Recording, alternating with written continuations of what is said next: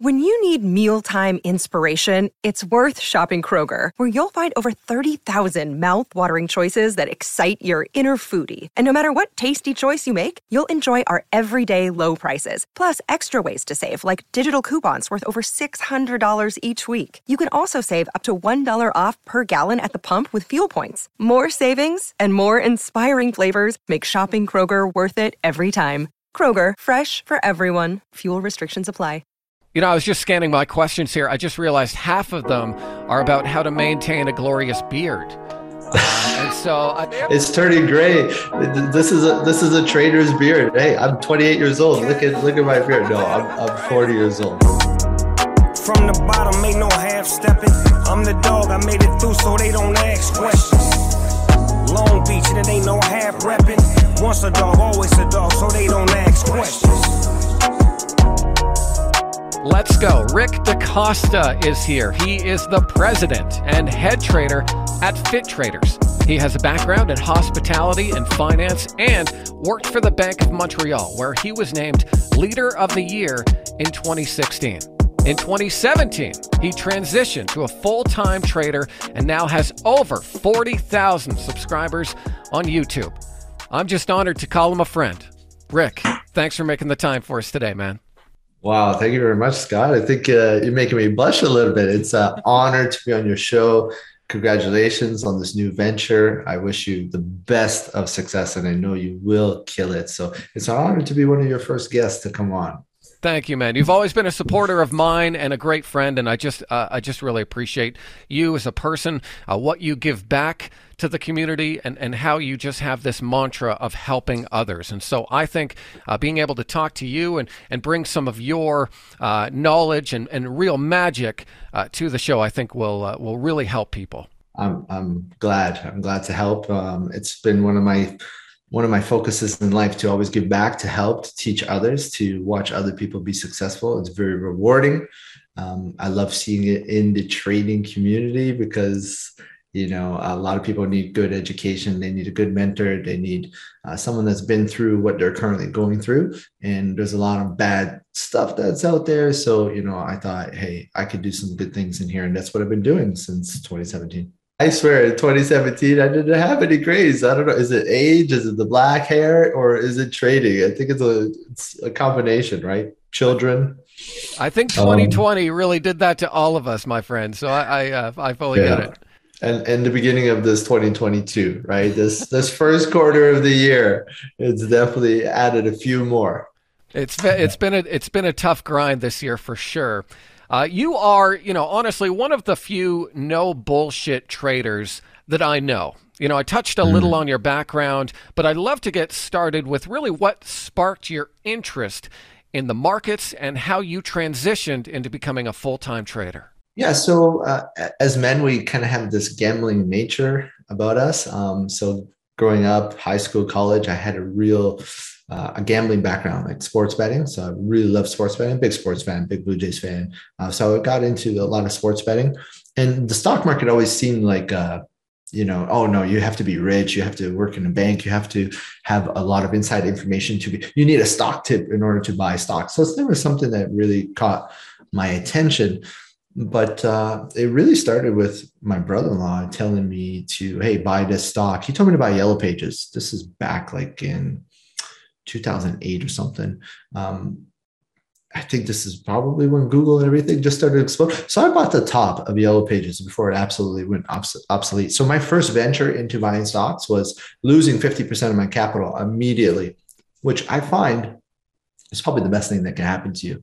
Because if your first venture getting into stocks or getting into any, you know, crypto, any market, Forex, whatever it is, is that the money's too easy, it's too fluid, you're never really going to put the time to understand um, that it's not you know it's not easy. Your first venture was like so simple. You made so much money. So later on that's going to come back to haunt you. So losing that money early was a really good you know test right? So it's a test whether i'm going to give up no no this is not for me. This is this is this is people just lose money in stocks.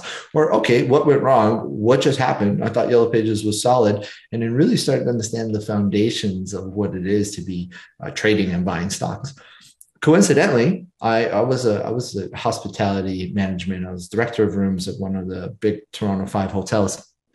I was at a crossroads in my career that in the hospitality industry, you have to move around a lot. And I had just gotten married. My wife's a nurse in, in Toronto. She didn't want to be moving around a lot. So I had to look for other opportunities. And lo and behold, um, I was connected with B- BMO Bank of Montreal, where I ended up my first job, not having any banking experience, was a ranch manager. Imagine that. Like I know nothing about banking. My first job was to be a ranch manager experience. Right there was the reasons. Fire. You're just yeah, yeah. right in there. yeah, just right in there. So, you know, having just lost that money in stocks and now starting the bank, my curiosity, hey, this is a great place. I'm going to learn, I'm going to do my job, but on the side, I'm going to learn what it's like to really buy stocks and invest. And one of the, a few of the licenses I had to go through was to be able to buy securities, right? To buy and sell securities, mutual funds, stuff like that. So, anyways, I had some really uh, knowledgeable brokers next to me in the office next to me, BMO Nesbitt Burns. You know, they deal with high net worth pro- profile clients trading and buying individual stocks, not mutual funds, not ETFs, buying stocks. So, really had that opportunity to sit, learn, ask questions. Any down period in the day, go and ask questions. And I really started to learn about these things that I didn't know before, which was technical analysis, learning technical analysis, learning to read these charts that seem so complicated when you first look at them. But in the end, you kind of realize they're not that complicated. It's just like anything. You spend the time, you learn. And when you learn, then you comprehend stock market a little bit more. So that's really how I got into stocks. What are some lessons that you learned from some of these traders in the bank uh, that maybe you still kind of think of today? You know, the number one thing was the uh, the 200 day, the 50 day, and the Bollinger Bands. That was the main thing. You know, they're not like if I if I go now and I talk to those individuals about the technical analysis that I use and the information I have, they'll be like, "Wow, okay, so explain this to me." You know, we t- we've taken it to a whole new level. You, me, like a lot of traders online, YouTube, online trading, technical analysis has elevated to massive levels. The sophistication of so many traders that are out there is huge. But when I really started, it was just understanding RSI. You know, what does RSI mean? What does it mean when you're outside the upper Bollinger Band? What does it mean when you're below the lower bound? I had a stock back in it was 2014, 2013 or something like that. It was Prometic Life Sciences. This stock was exploding. It went from like 60 cents to $3.80. I was making a lot of money on it. And it dropped 50% in a day. And I didn't understand that. It, it, was, wait a second, how could that possibly happen? I lost half of my gains in a day. It was really understanding new things, how far you're outside the upper Bollinger Band. What does the volume climax look like? What the RSI reading was, plus combining that with a news release, a bearish news release. So, you know, going through those basics of really learning and then having to continuously take it to a new level to understand price action to understand why these events happen what is it on the chart.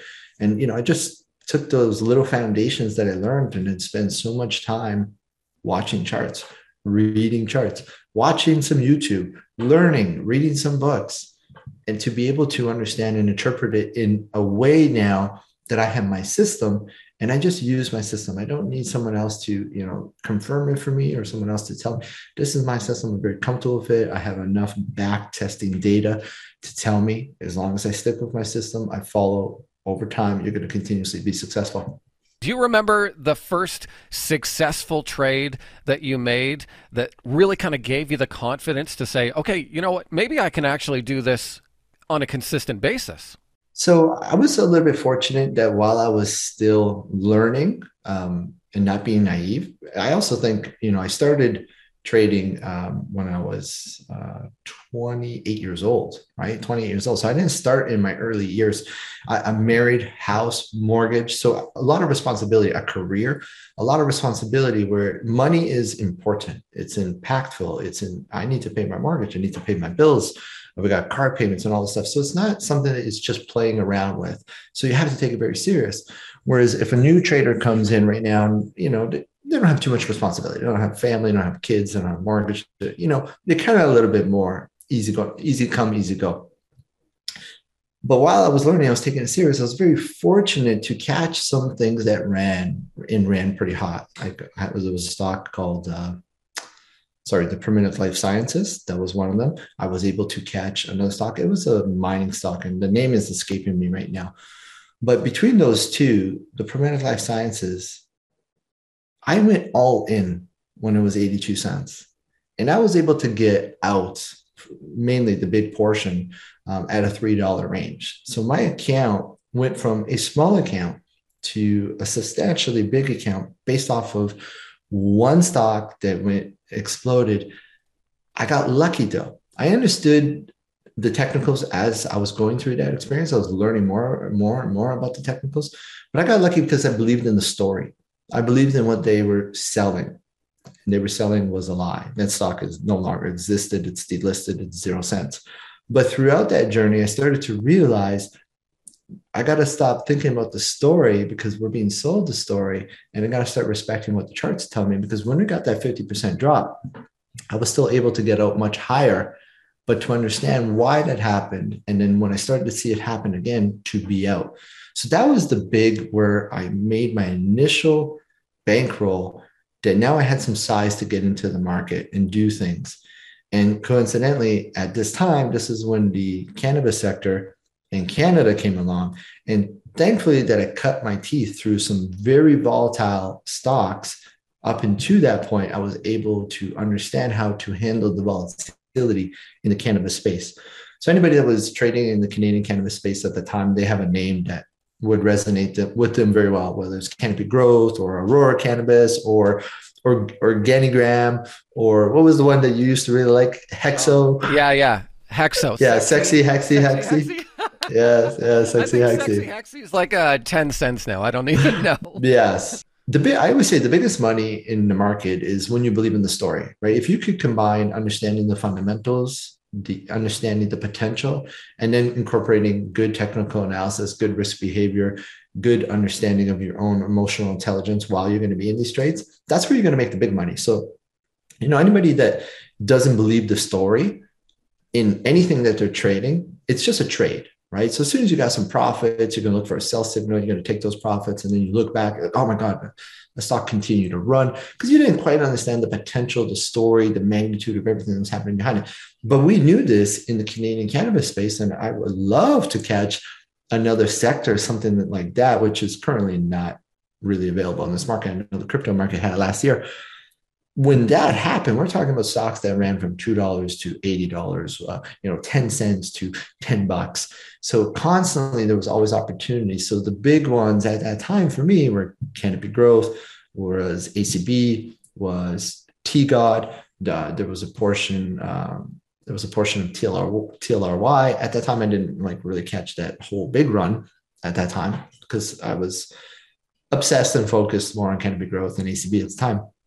But those ones really changed things for me to be able to grow my bankroll and to grow my accounts to the point where I was no longer dependent on an employer. And at this point at BMO, I was a director of, uh, sorry, vice president of mortgages for GTA West. So Toronto, Etobicoke, Mississauga, Oakville, very big region. It was a really great job, uh, big job. But, you know, at this point, you know, you're still working for somebody. And during during my time in the role, there was some there were some moments that I was tied up and I missed some opportunities in the market that I knew were clearly there. And it cost me a lot more money. I'll never forget this one time I was sitting in an office and there was uh, a security, uh, investigative security investigating one of my employees. I'm not going to get into those details. Uh, but ACB was doing a volume climax. And I knew this was a volume climax is like one of my bread and butter trades. It works 11 out of 10 times, is what I like to say. Um, I knew this climax was going to happen. And ultimately, it was about a $50,000 miss in terms of what I would have done and what I could have capitalized on because I was caught in this meeting that I could not get out of. And I sat there at the end of the day and I'm watching somebody else get investigated for something that they're doing. Now, you know, I'm making my salary for this day, but I'm missing out on all this opportunity. So there came that crossroads of you know, I like what I'm doing. I'm leading people. It's a great job. It's a great career. But I think I have a calling in here that I could really capitalize on in this current market environment, which was what we had in that cannabis space. So long story short, you know, it really started with PLI, um, and then really that canopy and ACB explosion was fantastic.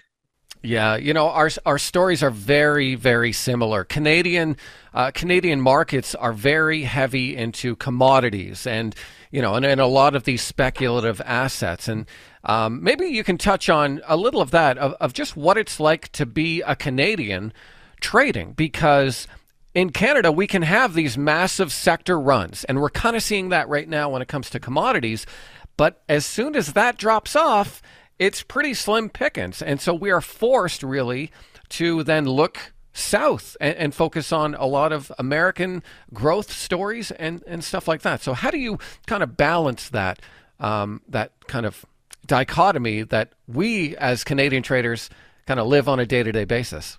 Don't bet, never bet against America. The the money is in America, right? The the U.S. stock market is absolutely where everything is. Um, to further go on, what happened after PLI, CGC, ACB for me was Tesla and Apple. Um, there was a couple other stocks like VFF in the cannabis space, which was also really good. But then it became Tesla and Apple. In in 20, 2017, when I decided to go full time, 2018, I ended up meeting a lot of traders online through various uh, communities, online trading communities. And one of the common feedback was you, should really be doing your own thing. You should really be teaching people and taking that time to educate people. And you know, over time, I kind of started to listen, and I went on Instagram and I started to record my screen on Instagram, just my personal Instagram. I would grab my phone and I would just record my screen, and I was talking about what would happen in stocks, and then I didn't realize how many people that were following me, like from a personal friend level, would be so interested in this. A couple days later, I started the business Instagram, which was just it was called Rick's Trades at the time. And by the way, I got Rick's Trades because you were called Scott's Trades. And I said, well, Scott's Trades sounds pretty good. Let me go call it Rick's Trades. So then I did Rick's Trades. And then uh, eventually we blew into YouTube and then, you know, traded, changed it to Fit Traders. But while we were doing Fit Traders and our community was growing, it was a mainly cannabis POSOC focused community because that's where all the money was in Canada but that died. And we saw it dying we saw the run up to the legalization date and then it capped off like it blew off and that was it. So while it was going down i had to change my shift. I had to change my focus. We had to shift to what's opportunity that's out there. Well guess what? You know basically our mainly our community at the time was canadian traders because it was all mainly focused on the canadian uh, stock sector is i started shifting all my youtube and all my analysis to US tech stocks. We started focusing on Apple, Microsoft, Amazon, Nvidia, um, of course, Tesla, because there was no money left in that Canadian space. And with a little bit of a bankroll, you want to be able to play stuff that moves a lot and has liquidity. And that's where you want to get into the US stock market. So that's where my behavior completely shifted. And I've never shifted back. Now I have a Canadian uh, account. I have a Canadian RESP account for my kids. So every now and then I'm trying to find some form of a Canadian stock that's really going to get hot.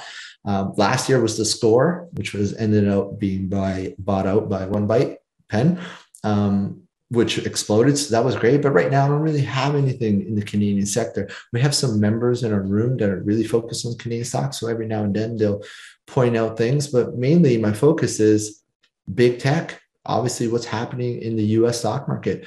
Uh, the big board, you know, focusing, I don't focus on penny stocks. I just think it's too, you know, everything's manipulated, but technicals are going to respond very well to the big board. Uh, you can play the option chain. That was another thing we gravitated and ended up shifting to, which was the option chain to be able to play these big board names. Um, but yeah, I do not, long story, long answer is I don't spend too much time looking at the Canadian market. I had to make that transition as well. And, and I think you really touched on it the liquidity. I want to be able to get in and get out, and I don't want a major spread between the bid and the ask uh, because then it's it's slippage. And so, yeah, you know, you know, when your account grows to a point where the slippage makes a difference, uh, you know, yeah. you're really kind of drawn to those high high liquidity leaders. Oh, yes. Um, I was trading with a BMO Investor Line account, and I remember making a big uh, entry market order um, on uh, a Canadian stock, and uh, slippage was a a wake up call. um, wow. So I started this trade uh, essentially down uh, five figures just by doing the entry. Um, wake up call. Uh, yeah, you can't do this in this type of environment. Why? Okay, now I learned. Now I understand. Okay, we're never going to do that again. But you try and do that on the big board on anything in the big you're you get filled the market you get filled on the ask. It's much easier. It's easier to play. It's um, you don't have those concerns. Whereas you know i was talking to an individual today about a stock in the canadian market and he was telling me it was going to go up uh, on earnings and i was looking at the chart and i was like oh you know this sounds pretty good. The chart kind of has got a really nice pattern. It's trading at about $2.10 something this chart might go to $3 especially based off of the information you were saying with earnings, getting an earnings run up. And I was like, you know what? I'll go put in twenty thousand dollars today. So I'll, I'll buy ten thousand shares, and you know, I'll, I'll I like the pattern. I'll hold this uh, for a couple weeks into earnings, and I looked at the volume. It was four thousand shares at lunchtime. I was like, oh, why? I, I can't. I actually cannot participate in this. I right because who am I going to be I'm just going to be putting myself at a deficit trying to get in. Now you could try and layer in, but I'm going to have a problem later on.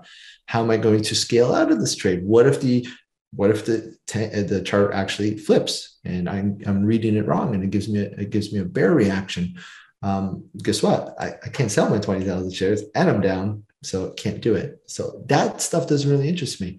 I got to be, you know, somewhere where I know the liquidity is best I know people don't really like trading against algos or with algos. I do. I kind of like their price action behavior. It's a little bit more predictable than relying on a retail trader to come in and buy after me. It's I don't have to worry about that with the big board. Is there a handful of stocks that you look at on a daily basis? You kind of name some of them. Uh, you know, some of the major. Uh, I call them TMLs, true market leaders.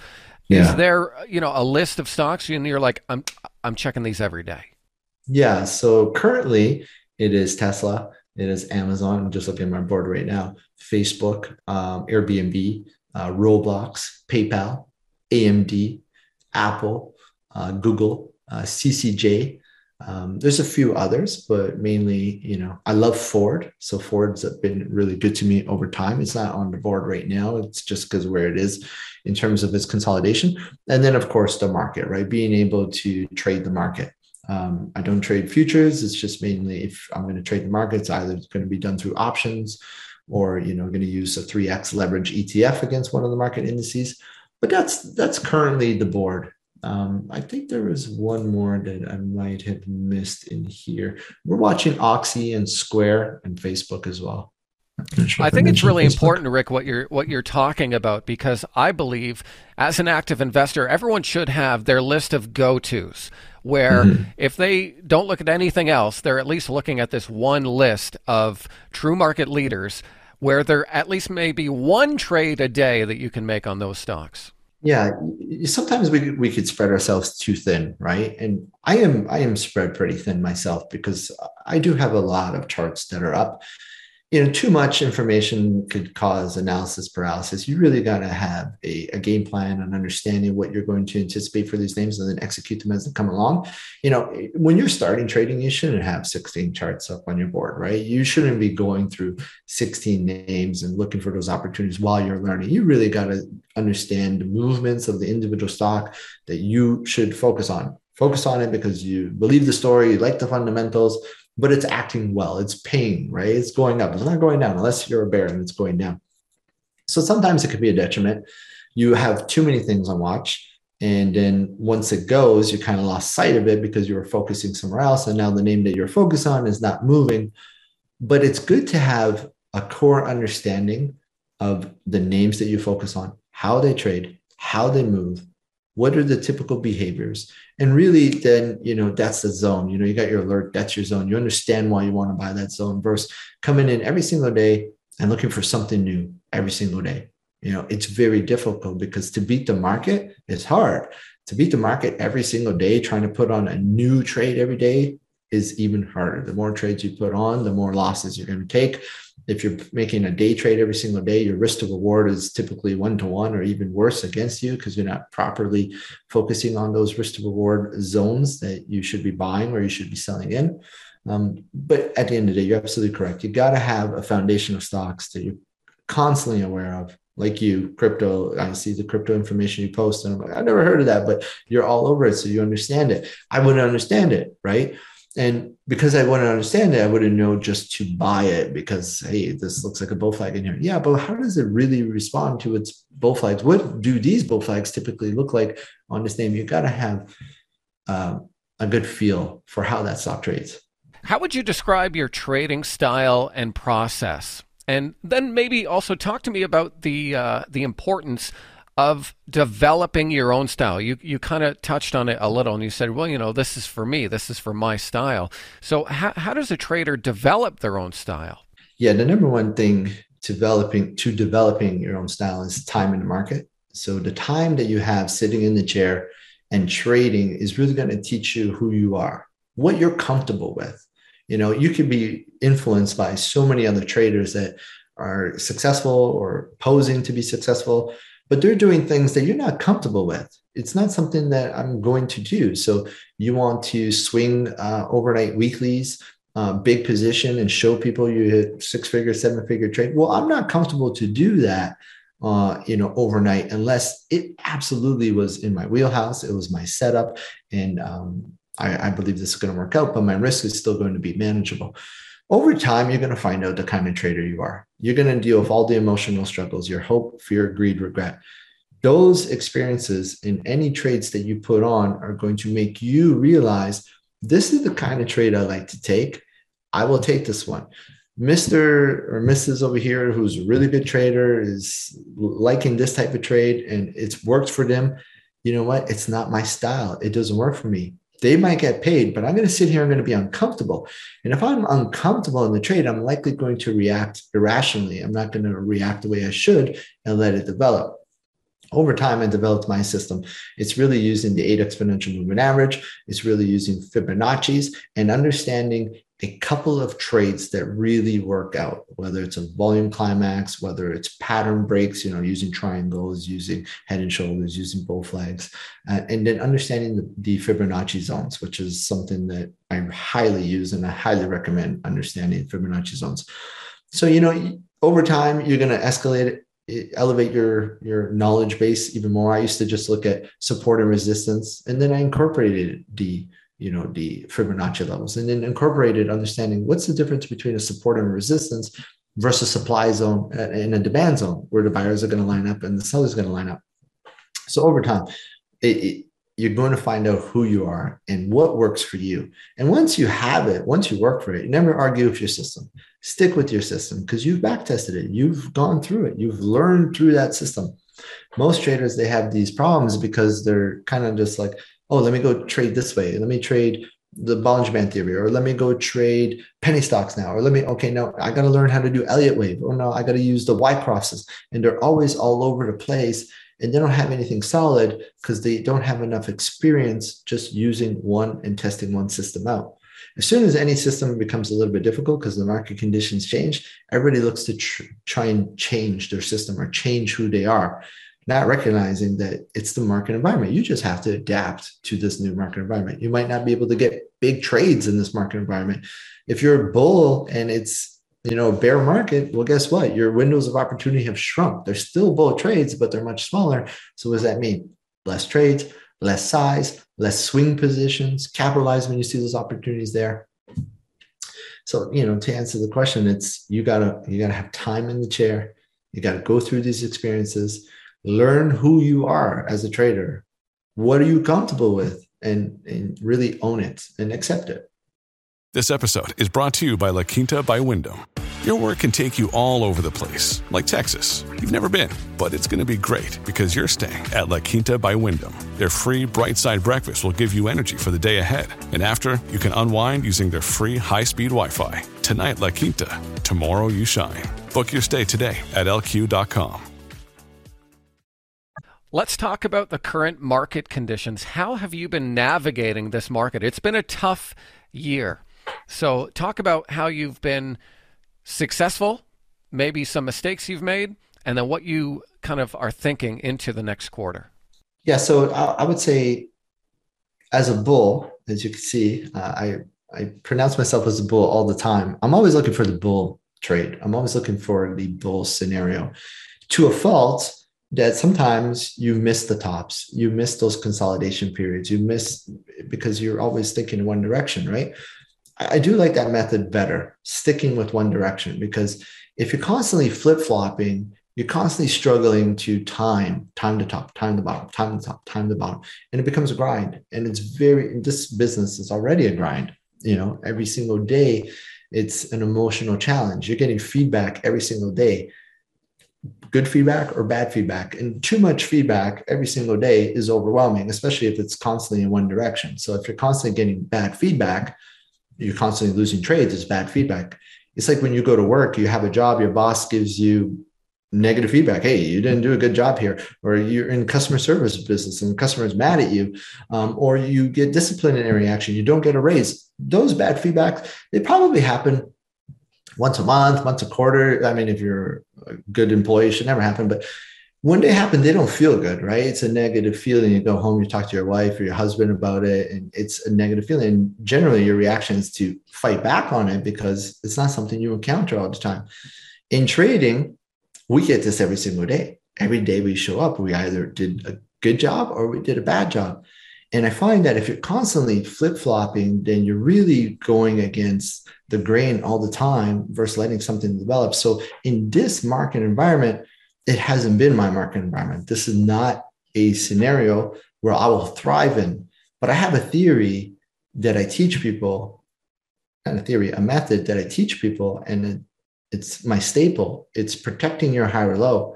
What protecting your higher low? People think about a higher low on a chart. I'm talking about your higher low on your P and L I'm talking about protecting your capital and understanding that you're going to get to a certain point where you need to take a break, you need to stop and understand, you know, market conditions have changed. Because when we're making a lot of money as a bull because the stocks are going up, there's going to be a point where the stocks stop going up and they're going to be coming back down for their higher low. As long as they hold their higher low and they go to a higher high, if you're sticking with that chart, you're going to continue to make higher highs. As soon as that chart reverses, you made money on it the way up because you were playing at bull and all of a sudden it's going down and you're giving back money. Well guess what? What you were doing before is not going to work right now because this stock this market is in a consolidation market. That's where i really shut down and i get protective. I get into this okay i'm going to protect my higher low i understand the market conditions are, have changed. I've given back money. Naturally as a bull in this market you should give back some money. That's natural. Um, if anybody holding a long portfolio has given back money. That's natural. And it's okay to accept that because it's not always your time in the market. So what we've seen in here has been a pretty dramatic pullback, and we've got a lot of news that's causing, you know, some significant noise, frustration, or fear, you know, fear, uncertainty, and doubt, some FUD into retail traders. You know, we got Russia, Ukraine, we got inflation rates. Um, I mean, there's the Fed raising rates now. There's so much fear a recession is going to come, inverted yield curve. All of this noise really gets you distracted and thinking in one direction and stop focusing on what the chart is actually saying. So I like to gravitate back to what the chart is saying. And there's been a lot of opportunity from the bull side recently because the chart actually told us that. The chart, when it had its original bottom in February, it did a volume climax on that day. It then came down and gave us a bullish divergence low, which will typically mark a bottom. We went back up. We came back down near the FOMC because everyone was anticipating FOMC to raise rates and you know continue to further drop it, but the market was hedged and it's caused this violent rally back up. I was a believer three, four weeks ago doing videos on I believe the low was in. And we came back and almost tested those levels, and there was a buy zone down there. But I figured from there we would be able to push back up. Now we're going to go back to an all-time high, or we're going to do a behavior like we saw in 2018 when the Fed raised rates in 2018. We had this W pattern, and we had a triple top. That's kind of where we're going right now, and we're going to see that reaction in there. But we've had a massive run off of the bottom. There's a lot of FOMO off of the bottom. I don't like that everyone still thinks we're going to break low. I believe when everyone's looking one direction, the market likes to look the other that you know because everyone's still bearish we're going to have that opportunity to continue to push up i think there's going to be a lot of opportunity still in individual stocks but there's some significant chop on the horizon the more we come off the bottom in the manner we are I'm going to be looking for another long period of consolidation, but it doesn't mean new lows. It means a choppy, probably a choppy first half of Q2 is what I'm looking for. And I think you really touched on some important points there, Rick, because so many traders can say, I need to be long and short. I need to play the ups. I need to play the downs. I need to get every inch of every move. And for me, it was a conscious decision to do the same thing that you're doing. I'm a long only trader. And so when the market isn't conducive to my strategy, I'm pretty much hands off or I'm taking smaller trades, you know, just trying to stay in sync. So I think it's really important for traders to decide what they want to do. You know, mm-hmm. decide eh, do I want to try and time the bottom and the top or do I just want to play the trend? And for me and my style, it's always been the trend where I make the money. You know, uh, the I mean, you look at some stocks. Some stocks are down thirty plus percent. Well, a lot of those same stocks just went up thirty plus percent in six days, and so you can still get those gains just by following a strategy that you have proven to work time and time again. Yeah, it's identifying who you are and what you're good at, what you're comfortable with, and it's the time in the seat. So not flip flopping, not going back and forth, back and forth, does not mean that's there's anything wrong with that. If it's you, you have to be you. You have to be the trader that you are. You're comfortable with that, um, and you found you found that it works for you those types of traders they don't like to hold the long trends they can't hold the long trends because every time something gets a little bit extended they want to short it they want to short it right and during big long trends currently like what we're seeing off of the bottom here that becomes very frustrating because you, you were shorting it it was working it was working and it's no longer working you have to change your behavior you have to recognize that behavior shift whereas for me i don't really like to do that I don't like to do that because then I'm always constantly going back and forth. I personally just love the bull side um, like to grab a trend and hold a trend and use my eight exponential moving average, and that's it. The biggest money is made when you have the trend, you believe in the stock, you will hold it. And ultimately, it's like you said, you gotta you gotta be you. You gotta have that experience. You gotta understand what's your style and stick with it. Talk to me about your daily routine. How do you prepare for the trading day? Do you have a ritual or, you know, something you do? Typically, I'll put on headphones and I'll listen to music and I'll just kind of psych myself up to find out what's going on in the world. What's a what's a daily routine or a starter for you? Well, I think like most traders, as soon as I wake up in the morning, I turn on TradingView or your broker and start looking at what the futures markets have done. If you had some swing positions, you're automatically just you haven't you know you haven't even got the cobwebs out and you're still looking at it. Um, what I do is we, we, have a community, right? Fittraders.com. We have an online uh, chat community. Uh, we got traders all over the world, Canada, US. We got some in Europe, um, some in Hong Kong, and we have a system in here, right? Where it's a it's a bunch of stocks that we're focused on. So prior to the day, the, the day, the night before, I'll be going through those charts again because I'll do a YouTube video. I'll really get us set up for what we're going to expect the next day. And then in the morning, based off of what the futures have done, I'll come on. I usually get to my computer at about 740, 745, and I'll start looking based off of, okay, the patterns and the levels that I currently have drawn. What's happened? Is anything significantly shifted? And then I'll go through my list my watch list and I'll look at what are the expected opportunities for those names today. Is there a consolidation pattern? Is today a breakout day? Is today, ooh, no, today's going to be a bear day. Just sit, sit there and watch. And I'll go into my community and I'll put them all out there, right? And I'll just go through the entire list. And here's what I'm looking at. Here's what to expect. Here's the opportunities. Here's a caution. Here's, hey, here's a whatever, like whatever we're going to look for for today. And then the bell rings and, you know, everything, okay, okay, let's see what's going to happen. I usually like to give the market 15 minutes to see because those first five ten minutes is usually okay. It looks like exploding. What happens when it comes back to the five minute ADMA? Let's see what happens from there. And then really to, to understand, well, if I'm already in a trade, then, uh, then it's a little bit different, but just see how that's going.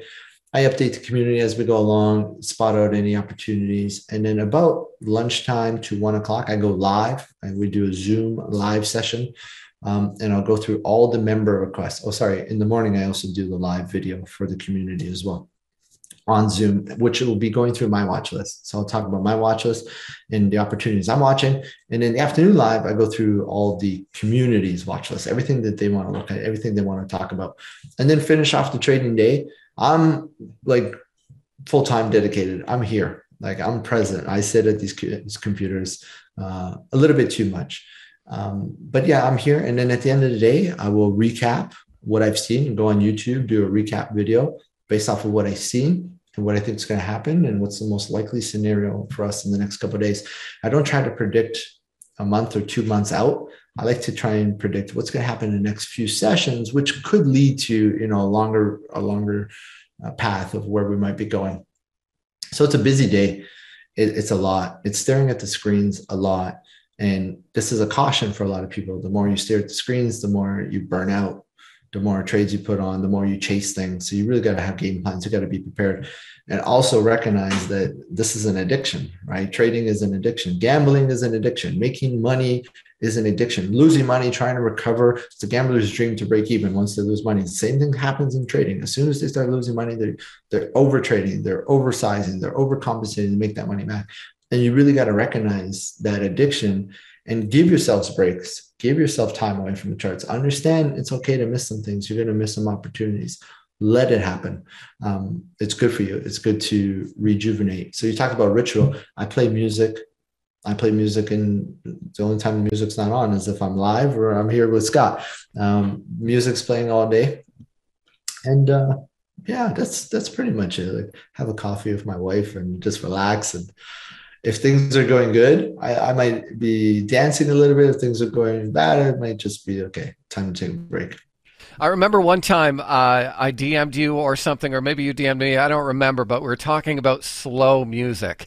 And one thing that can happen is if a trade is going really well, you can find yourself getting really excited and, and kind of, you know, if you're if you're staring at the screen all day, kind of make a decision when you don't need to make a decision.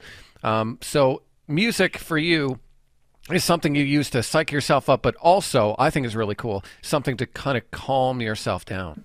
Yeah, yeah. It, it was Adele. I was telling you, um, we got to listen to Adele when things are going so well. Listen to some Adele or some Miley Cyrus. Just relax a little bit. Okay, Miley Cyrus like country music, right? Not the not during her crazy days, um, but just to be able to relax a little bit, right? Because you could there's an emotional scale in trading, just like the RSI scale, right? The below 30, you're oversold, above 70, um, you're overbought. There's an emotional RSI scale there as well. I like to call it the 40 to 60, and that's where you want to stay. You want to stay in the 40 to 60 zone, never getting over 60, your emotions getting over 60 because you're in a euphoric mindset. Whenever you're in a euphoric mindset, you could make a big mistake and forget to sell or size up too big, uh, celebrate too much and miss key signals, but also think you're a much better trader than what you actually are, and which is going to cause a negative feedback later on down the road.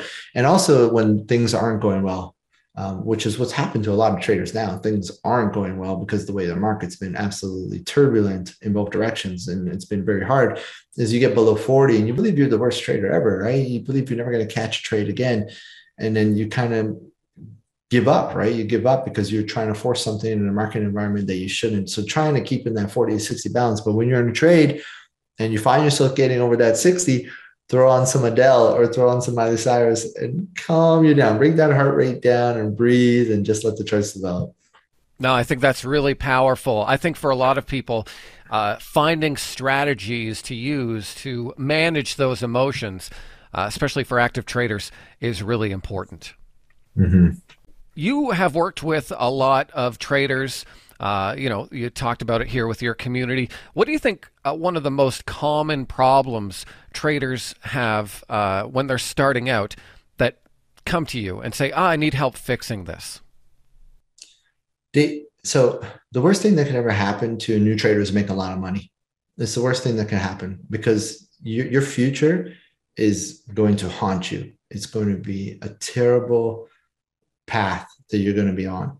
So anybody that that's come to me over time has generally come to me to be their mentor to focus on the psychology, the psychology of what us traders go through. Anybody could teach you how to read a chart or how to use the charts. And there's very, I mean, there's a million different ways to trade off of charts. There's a million different indicators that you can use. So everyone kind of has their own system. Systems are great. Own the system, stick with the system, never argue with your system. But the system means nothing if you're not in control of your emotions. Understanding your emotions is the most powerful tool a trader has. It's not a you have this uh, good tip, you have this good chart pattern, you have this um, great sector. It's your emotions. You can have a great sector and lose money. You can have a crypto bull run or an MJ bull run or you know tech sector bull run, oil bull run, and lose money because you're completely out of whack with your emotions.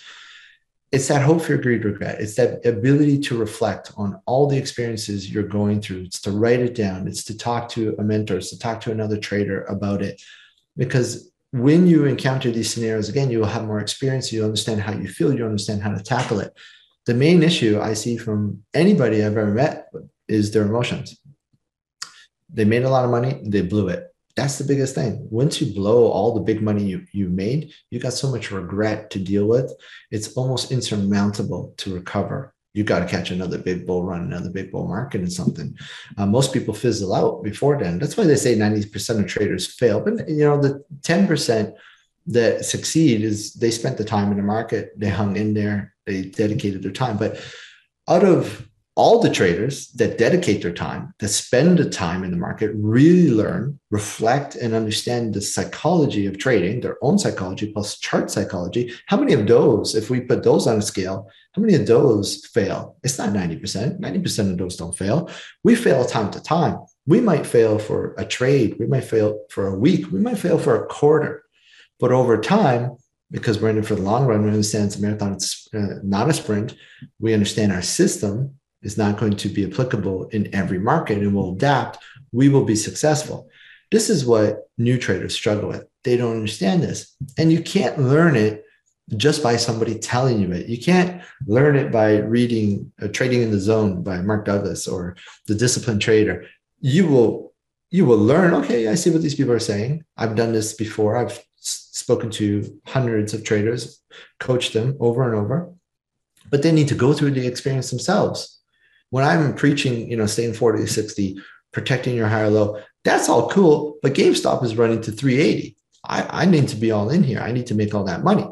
Right. And then later on, after that big blow up and you go through that huge psychological battle and you lose it all, now you understand the marathon versus sprint. Now you understand the psychology of protecting your higher low. Everything changes. You might have been listening to me, it sounded great at the time, but you need to go through that experience you might get this information from other people, but until you learn it yourself by experience it yourself, it's going to be hard. It's going to be hard. And unfortunately, your trading journey is going to have a lot of hard times, but it's going to teach you a lot about yourself. And it's going to teach you if you have the the skin and the stones to do this for the long time. Everybody could do it in 2020 off of the bottom. Everybody can do it when stocks stocks only go up. Everybody can do it. What happens when we go through a three month correction, a three month cycle that is just chopped down? Can everybody do it now? Now, it doesn't mean you needed to be profitable in this past three months, but it, need, it, need, it means you needed to protect yourself, protect your capital, protect your mindset, and prepare yourself for when that market environment comes back into your wheelhouse and you're comfortable with it that you're ready back to participate in it first you quit you gave up because things got too hard let's pull on that thread a little rick you're talking about uh, not being perfect. So many traders, especially on Twitter, that's all they share. They share, oh, look at this great trade I made. If you're being influenced by people that are always showing this perfection, uh, you got to be very careful. You're following the wrong people. You're listening to wrong people. It's okay to follow people that are always showing you perfection and they're because there's some skills there that you could really understand and maybe those chart opportunities those, those trade opportunities. But the reality is this is a show right? People are putting on a show when they're saying they're always perfect they're always successful. I come on i do youtube every single day. Um, i go on zoom in my community every single day. I show up to work every single day. People know my face they know my name this is not an anonymous account that's you know trying to sell people something. I don't even go and sell. I don't market. I don't try and sell the community.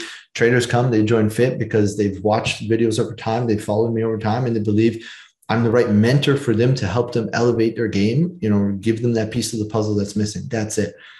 The perfection is never going to be uh, is never going to be there. You might hit a perfect trade once in your life, and I mean you got in your full size off of the bottom, and you sold your full size off of the top. You might do that once in your life. I did it once, and it's only happened once, and I've probably made ten thousand trades in my life, and I did one perfect trade. It was BP BPTH. It was a pharmaceutical penny stock. It exploded on this one day. I never heard of it, but I understood my system. I understand how to use the two minute ADMA when we're going parabolic and we're trending. And I actually sold the top tick of that stock. And people couldn't believe it. They thought I was like a wizard. I'm like, whoa, whoa, whoa. It's nice. I've never done that and it'll probably never happen again. I'm talking a full size, right? Not, hey, I was scalping in and out and I scalped out and there's my top tick because I scalped out, you know, 33% of my full position. It happened once after all these trades. We need to understand perfection does not exist, especially in trading. I mean, perfection does not exist in life, right? You think about any person that's extremely successful in what they've done, the greatest athletes of all time they failed over and over and over again. Baseball is my favorite sport. The best baseball players in the world get on base at about a 40% clip. They'll get an on base percentage of 400. That means for every 10 at bats, they come to the plate, they fail six times. They are failing more than they are being successful. That's how hard it is to be a baseball player to get in that box and hit a baseball coming at you 100 miles per hour. That's the same thing in trading. It is so hard for us to be perfect when we got we got to work against big institutions that have way more money than us and they have way more time than us and they have way more information than us we got to deal with these algos that are programmed just to wipe uh, retail traders out ramp it up we got insiders selling on information that they might know or buying on information that they know and then we're always just competing against and the next year i got to be better than this guy i got to be better than this girl no you should never be like that you got to understand the only competition is yourself. How can you learn from these other traders that are out there? Little tidbits here and here. Don't overhaul your system. Just take some things from them and understand you're just a participant in the market and you're not going to be perfect. You see that market trend. This is a trade that falls into your wheelhouse. Enjoy it, hit it, make some money. I've been in trades where they've completely backfired on me. Bad news, overnight gap downs. The only way to mitigate that is to have the proper risk position size that when you go to sleep at night, you know you're not going to be extremely stressed. And then if something happens overnight, um, it's not going to kill you. But this is why I really like to focus on the big board. You're not generally going to get a massive, significant bad news release. Okay. So, you know, if you're playing on Apple or Microsoft, the stocks could go down, but you're not going to gap down 10%, 5%. You know, these are going to be pretty stable. My risk comes on when I'm swinging weekly options. But when I'm swinging weekly options, which has been some of my biggest trades of my life, I hit 6,000% on Tesla uh, last year, near the end of the year. I hit 3,000% on Amazon near, near, the end of the year. There's been a whole bunch of 2,000, 3,000% trades, but those have all been weekly options. But guess what? In those weekly options, I'm not full boat. I don't have my full account size in these trades. Otherwise, I'd be a billionaire on off of those trades. It's never going to happen. You wouldn't be talking to me right now. That's yeah. no, who knows? But it's not going to happen. So our mitigation of not being perfect and dealing with bad situations is it happens prior to putting on the trade. It's understanding how much risk am I willing to put on on this weekly option that I'm going to swing tonight. How much of my account portfolio am I willing to put in this trade? If you've got a you know a 10% position of your portfolio in a stock and you're willing to take a 10% loss uh, guess what you've lost 1% of your account value. That is that the proper position size for you? It's probably a good uh, you know method over time but some but you know traders are not going to do that. Like man gme is running at 380 i'm all in. You know i'm all in in the weekly options. And this is where we get those big, hurtful, impactful opens the next day when it goes against you. And I try and avoid that. Early in my career, of my trading career, I wouldn't have tried to avoid it because I was trying to grow my account. And when you're trying to grow your account, uh, you do take on a little bit more risk than you would do once you develop your nest egg. Like uh, you have your nest egg, you kind of want to get a little bit protective with it. So you're going to take on less uh, opportunities to blow up. My method is I can't blow up because I'm not going to put myself in a position to blow up.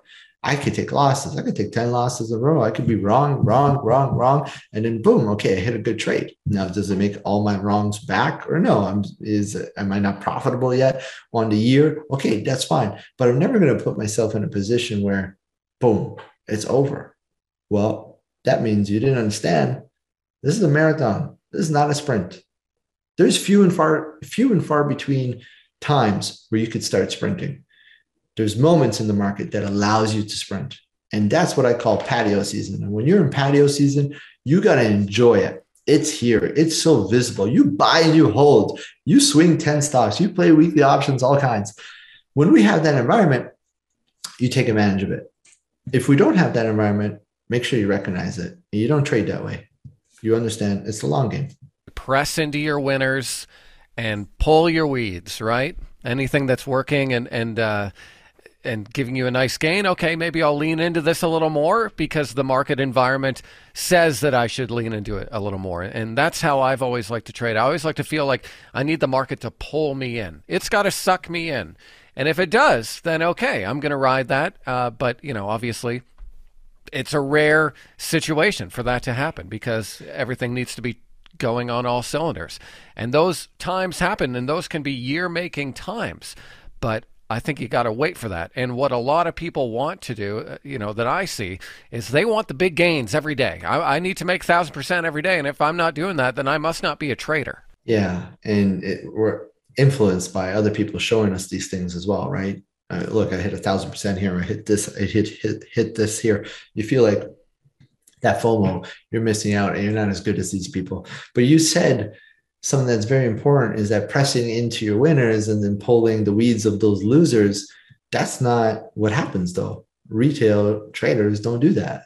They sell their winners too quick and they bag hold the losers or they average down they average down average down to the point where you're holding zoom from 550 down to i don't know what it's trading at right now but all those stocks like if you think about ARK stocks people hold or they add to it. They add, they put good money back in, into a further bad position. And that's the biggest challenge is people don't understand how to hold winners and to get rid of the losers and accepting defeat, accepting a loss, because those losses could get a lot worse because you're not understanding the trend has changed or the trend is working against you. So that's a big thing to really understand that. Most people, they don't sell too early, hold too long, and that's a recipe for for burning out and failing in trading. Rick, you have one of the slickest trading setups uh, that I've ever seen. It's been featured many times by the fine folks over at tradingview.com. Could you walk us through, in your mind, uh, what traders should have for a trading computer or a trading setup? Yeah, so I would say like start small and work your way up right? Understand how much information you could take on and how much information you actually need. If I if I wasn't you know running a community and looking for numerous opportunities and watching numerous charts for a lot of people, right? Because I like to focus on things I know the community is focused on. I wouldn't have two 49 inch monitors. I have two 49 inch monitors and I have a vertical monitor over here, um, 35 inches or something like that. Um, so I have three right? It's a lot of re- screen space. It's a lot of space. But again, it's information overload if you don't know how to handle it. I this office, this current office that I'm in right now, I've been in this uh, home for five years. This is a home office. I started in here. I have a picture. It's so funny to look at it from today to where it was. It was just a laptop it was just a laptop. Simple just a macbook. It was a laptop. And you know i was looking at four charts at that time and that was it. I had my phone for anything i wanted to do on twitter and chat room that i was in to use on my phone as well. That's a good place to start because if you believe the best way to start is to grab two 49 inch monitors, it's way too much information. You don't have the experience, the screen space to understand how to deal with all that. So I say work your way up if I was to say, hey, you want to be a real trainer, you want to get some uh, a good monitor to have some good screen space, get one 49 inch ultra wide. You can have your chart, you can have your broker, you can have whether whatever it is that you're also watching, whether it's a chat room, whether it's Twitter, or whether it's uh, you know Wall Street bets, whatever it is. that's enough. You have that space to get a nice space for your chart, nice space for your broker, and some other information that you're using. Two charts, three charts to start, and then work your way up, work your way up. But don't think a bigger, better setup means bigger, better profits. It could actually work inverse and work against you because you your head's on a swivel and you're watching too many things and you end up chasing everything. Traders like to buy when things are already near their highs. They don't like to buy when they're down at the lows because that's the emotional state, the euphoria state. Oh, this is looking really good. Keeps on going higher. You're getting near the end of the cycle. Oh, this is going to crash. This is so low. It's getting near the end of the cycle, right? So you have all this real estate. You end up chasing everything that looks like it's green and selling everything that looks like it's red. And it could be an inverse uh, opportunity. Rick, you and I chatted last year. You were gracious enough to have me on your podcast, which was a lot of fun. And one of the questions that you asked me was about work life balance.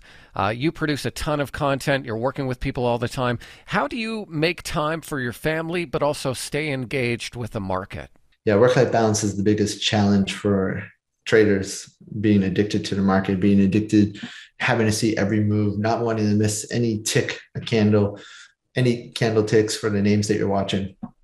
My work life balance is easily defined that I work from home and I see my kids every day when they go to school. As soon as they get home, they come into my office. So I'm not missing that time versus when I was working with BMO, you know, spending an hour commuting each way and spending 10 to 12 hours there. There's no life balance in terms of spending time with the family you know, I look at it like any job, anything, any entrepreneur, you want to be successful, you have to put in the time. The time has to be put in to be successful at anything you do. So is anticipating that you're working eight to 10 hours a day as a trader being, you know, perceived as a negative thing. Well, if you're going to do anything great, it takes time. It takes effort. You have to be there. You have to put in the time to understand this. This is not a this, there's no reality of trading for 10 minutes and then going to the beach and you know saying, "Hey, I'm done for the day." That's a lie. That's not true. That's not how the market works, especially if you're going to make big gains. Because if you're going to big, make big gains, you're not doing that in five ten minutes and then you're done for the day you could do it once in a while, you hit those trades, but the big runs are letting charts develop, letting time develop, and being in those charts and scouting those opportunities. So my work life balance is I spend 10 to 12 hours at the charts. Yes, it's a lot, but that's what I believe it takes to be successful at anything you're doing. It's putting in the hours, it's putting in the time. You think about the greatest sports athletes of all time, you think about uh, like Michael Jordan. You know, Michael Jordan wasn't showing up at game time to score 30 points and hang a banner. It was all the work he was doing before that that you don't see. It's the pre work, it's the after work. It's coming to the gym at four o'clock in the morning to practice before your team practices at 8 a.m. It's putting in that time, that reps. That's what it takes to be great. It's to put in the work. And it only the only way you can put in the work and put in the time is you got to love what you're doing. And if you don't love what you're doing, if you show up to work every day and you hate it, then you're not going to put in that time. You want to do an hour and get out. I don't feel that way. I do love this. It's probably crazy. You have to have a little bit of psychotic behavior in you to love trading, but I do, even through the ups and downs, because it's a challenge and I'm challenging myself every day to get better.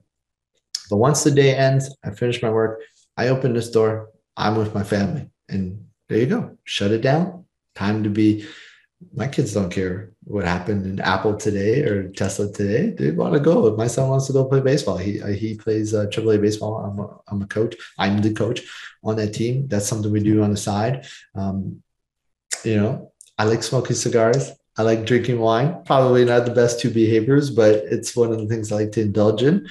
And uh, long story short is to be successful in anything, you got to put in the time there's no such thing as, hey, I trade for 30 minutes a day and I'm done. Yeah. Okay. It, it, that's a lie. Love it. Well, Rick, you've been so generous with your time. I really appreciate it. How can people get in touch with you?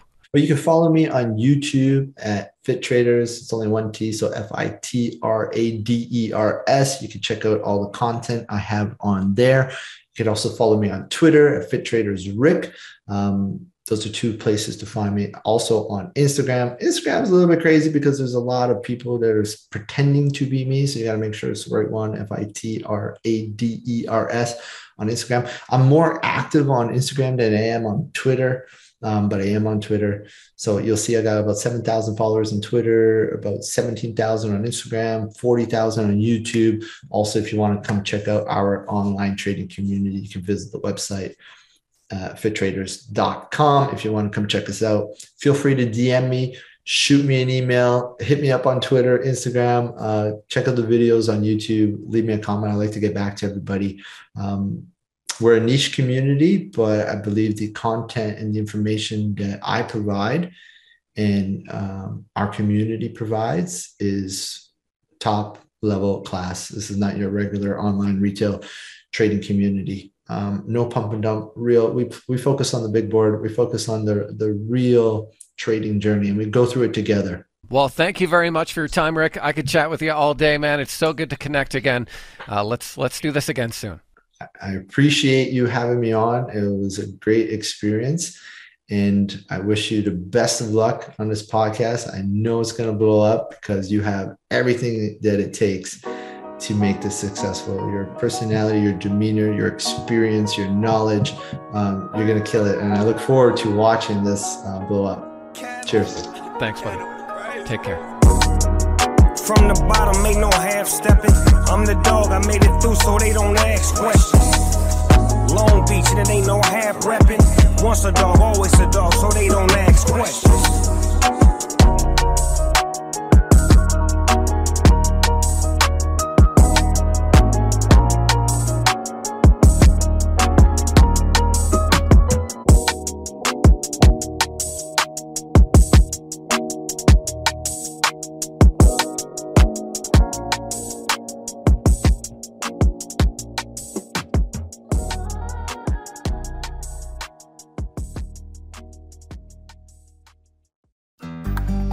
To make the most out of this life and optimize your personal wellness? Then check out the Natural Man Podcast. Join me, host Mike C., as we explore all areas of human wellness physical, mental, and emotional. Learn strategies to optimize your own well being and be in the driver's seat of your own health. Remember, your doctor works for you. Learn biohacks, neurohacks, ways to improve sleep and ways to optimize your body and your mind. Check us out on Apple, Spotify, the Fountain app, and at naturalmanpodcast.com. Do, did, will, the Story of People podcast is now available on the Crier Media Network.